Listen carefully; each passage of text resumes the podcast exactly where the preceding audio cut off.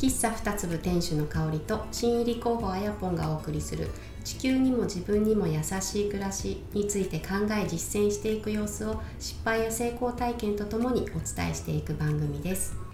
はい今回のテーマは湯たんぽでお送りしたいと思います。あやぽんよろしくお願いします。よろしくお願いしますはい、今回のテーマは湯たんぽなんですけど、まあ、そもそもあのなんで湯たんぽにしたかっていうのは私がまホットカーペットを使ってるっていう話から始まってるんですけど1月に糸島に越してきてからいろいろものを揃えるにあたってまあ、カーペットは買うってなった時に、まあ、ちょうど冬っていうか1月だったのでちょっと寒さをしのぐのに暖を取るのにちょっとホットカーペットを、まあ、取り入れてみようと思っててで、まあ、そこからまあ今ちょっと12月になりましたけど今もちょっとホットカーペットで、まあ、あの使ってますっていう話を、まあ、かおりさんにしたら「いやいやいや湯たんぽがいいよ」っていう風な話が出たのでちょっと今回そのテーマでお話ししていけたらというふうに思っております。はい。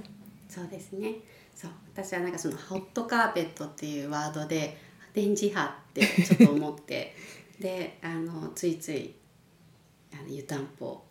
進めたんですけど、うん、私は前なんか湯たんぽを使い始める時にあのなんだろうやっぱ足元が冷えるから、うん、なんかその冷えを電気の暖房器具を使わないでなんか温める方法ってないかなって調べた時にその湯たんぽっていう選択肢を見つけて、うん、あ湯たんぽねって知ってはいたけどそれまでって使ったことがなくて、うん、であの調べていくうちにその図鑑即熱っていう言葉、うん、ねあの耳にはしたことあったけど調べたことはなくて、まあ、なんとなく頭冷やして足元温めるっていうのが体にいいんだろうなっていうのを感覚でその時もあの湯たんぽを選んで、うん、まあ、あの夜寝る時ベッドの中が最初ってすごい冷えてるじゃないですか、だからそこの足元を温める時に使ってたっていうのがあるんですけど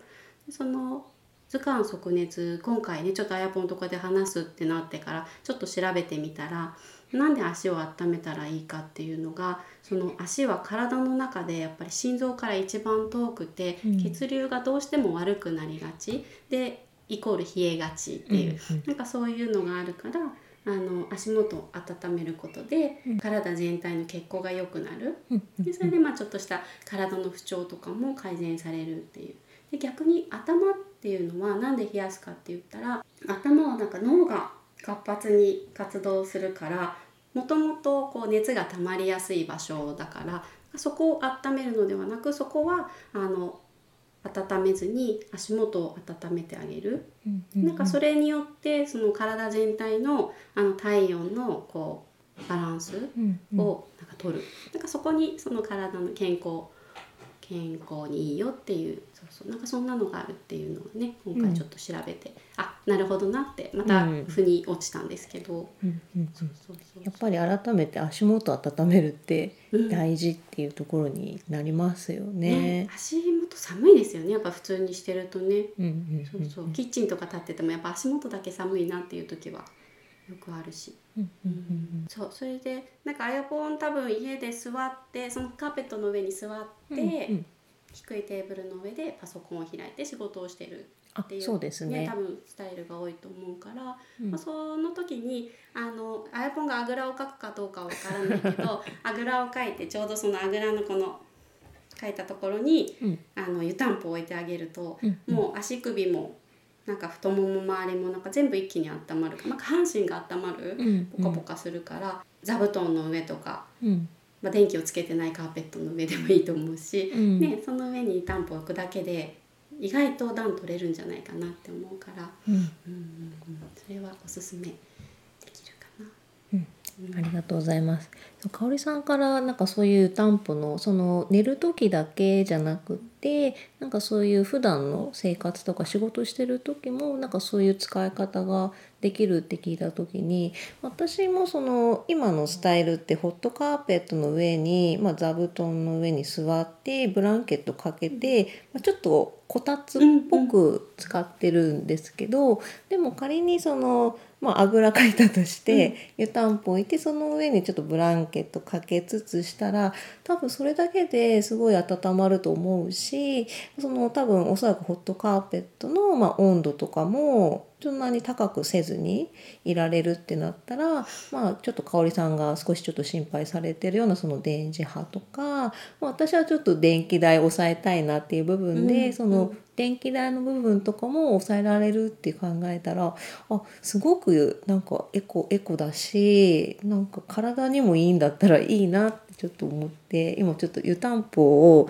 ちょっと検討しててぜひぜひ、はい。なんか素材もねうん。結構いろいろあるから、まあ多分い昔からある素材で言うとトタン、うん。まあ、ステンレスとか銅製のものとか、まあ、いわゆる金属のものとあのシリコンっていうのかなゴムっていうのかな,、うん。なんかそういった素材の柔らかい素材のものとプラスチック。うん。あとはそんなに種類は多くないけど陶器っていうのもあって、うん。陶器は実は私はベッドの足元を温める時に使ってた湯たんぽ陶器使ってたんですけど、うん。そうそうそう。あの朝までねやっぱりほんのりあったかいはあったかいですよね。だけどその足元に置くからうん。ベッドから落とさないかっていうのが結構心配で、うん。あのそうそこはちょっとマイナスポイントであるかな。陶器の場合はですね。うん。でその後あのトタンの湯たんぽも今は持ってるんですけどうん。それはね結構使い勝手は良くて、うん。トタンとかものにはよるけど直火にかけられるものもあるから、まあ、なんかちょっと温度が冷めてきた時にちょっと温め直したりとか、うんなんかそういうのもできるから、うん。まあ、トタンは価格的にも控えめでうん。おすすめできる素材かな。うんうんううんんうん。うん。いいですね。うん。トタンそうちょっとなんか私せっかく湯たんぽを買うならまあちょっとあの昔ながらのタイプちょっと使ってみたいなと思ってて、うんトタンね直火でもかけられるんであれば何かあった時でもなんか使えていいかなっていうのとあとなんかカバーとかもいろいろありそうですよね。あカバー多分すごいたくさんあると思います。あの湯たんぽによってねサイズがいろいろあるから、うんなんか全部の湯たんぽカバーが使えるわけではないと思うけど、うんうんねうんぜひいろいろ探してみてくださいうん多分ね市販のものはただうん結構合成繊維のものが、あー。あの多かったりフリース素材とか、うん。なんかこうすごいマイクロなんなんていうの？マイクロファイバー。みたいな。そういうのもすごい多いと思うんだけど、まあ、選択肢として、まあ、直接肌に触れるというか、うん。まあ素肌に当てるってことは多分ないと思うんですけど、うん。あのね手とかでは触れるものだからうんうんうんなるべく自然素材のねうんなんかコットン100のちょっとあったかい機能素材とか。あ。とはなんかあの私は陶器の湯たんぽ使ってた時に今思い出したんですけどタオルで作った。タオルで作ったタオルんですね。で作った。もうあの、なんていうの古くなったタオル。で作った。タオルって綿100あですね。あじゃないものもあるけどあまあ綿100が多いよね、うん。であの結構厚みがあるから、うん。その厚い湯たんぽを入れても持てるあんまり湯たんぽの生地ってやっぱ薄すぎると熱をすごい感じてしまうから、うんうん。ちょっとねあんまり体の近くに置けなかったりとかするんですけど、うんうん。やっぱりタオルぐらい厚みがあるもの、うんちょっと厚みのあるタオルとかでうん。そう。なるほど。カバー作ったカバーっていうかもうほん淡々なんか入れるだけの なんか紐も何もついてないようなやつ。だからどうなんでしょうね。安全性考えるとカバーが多分ある方が扱いはしやすいけど、まあのタオルでくるむっていうのうん。も一つありかもしれない、そうですね。ただ本当やけどだけには気をつけていただいて。わかりました。あの湯たんぽに入れるお湯の温度なんかよく説明書には書いてあるからその通りやればいいけど、はい。あんまりこう沸かしたての沸騰してるよ、沸騰したばかりのお湯とか入れるのは危ないから、うん。ちょっと冷ました、うん。なんか780度のものを入れるといいって書いてある湯たんぽが多分多いと思うから、やけどには気をつけてくださいね。わかりまし入れる口がやっぱりちょっと狭いから。こぼさないように。そうそうそう。なんかこの間湯たんぽ今どんなの販売されてるんだろうってちょっと見たらねあの上語あー。付きで販売されてるのもあった。はあ。やっぱこぼす人いたんでしょうね、うん。きっと。私も何回もやっぱりこぼしたもんね、わかりました。ちょっと使う時は気をつけながらうんうん。使うようにうん、します、そうそうですね。やけどには気をつけて、うんうんうんで物は増えるけど結構いいんじゃないかな。うんうんうんうん。いいですね。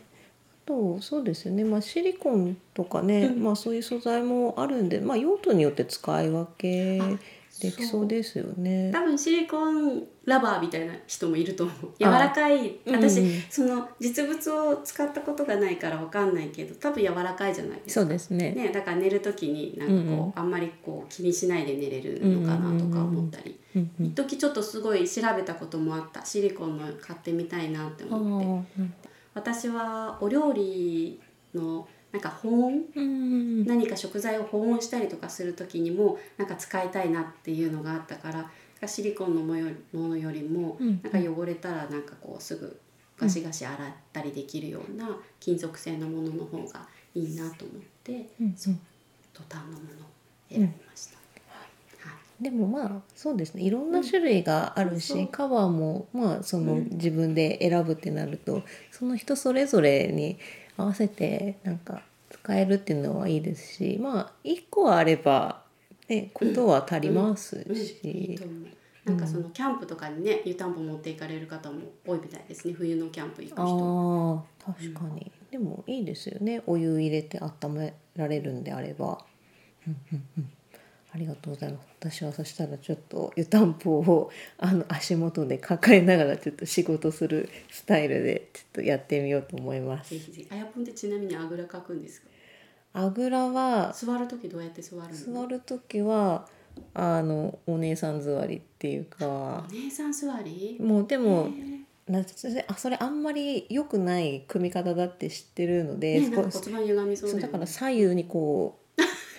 ずらしながらやったりとか。でも気づいたら同じような向きになってる可能性高いんであぐらの方がもしかしたらいいのかなって今ちょっと湯たんぽであぐら習慣するのもいいかなってちょっと今思いました。やっぱでもスカート履くことが多い？お家だと。あでもあのブランケットで、あのわかんないそうだよね。誰も見てないし。ね、誰も見てないから、うんうんうんそこは、まあ、でもちょっと姿勢のことも気にしながら、ちょっと湯たんぽを抱えるスタイルでいこうかな。ねぜひぜひ、はい。私なんかもう寒い冬とか椅子の上でもねあぐらかいちゃったりとかしてます、でもそれはそれでうん。いいですよね、足元冷えないから。そうそう。なんかおまけでお話しすると、はい。我が家の場合は、はい。その湯たんぽを使っベッドの中で使ってた時代から猫と一緒に暮らすようになってその湯たんぽがいらなくなったっていう 寝る時は。いや猫が湯たんぽ代わりはすごい最高やと思います。それそうでもそれはエコだよそれはそれで憧れます。いつかぜひ、はい。ありがとうございます。そん。な感じで、はい。今回はこれぐらいではいにしましょうかね。ありがとうございます。お聞きいただいてありがとうございました。まあ、こんな感じで次回も日常会話の中から出てきたキーワードをもとにお話をしていけたらなと思いますのでまた次回も聞いてもらえたら嬉しいです。環境や健康に対して表面的ではなくて本質的な部分を意識して消費活動だったり食生活を考える人を一人でも増やしていけたらなってそんな風に思っていて気になってはいたけど周りに行動を起こしてる人がいなかったからあの行動を起こせなかったっていう人も多分たくさんおられると思うからそういう人たちが一歩ちょっとこう踏み込んでチャレンジしてみようかなって思えるようなそんなきっかけにこの番組がなっていけたらいいかなと思ってます。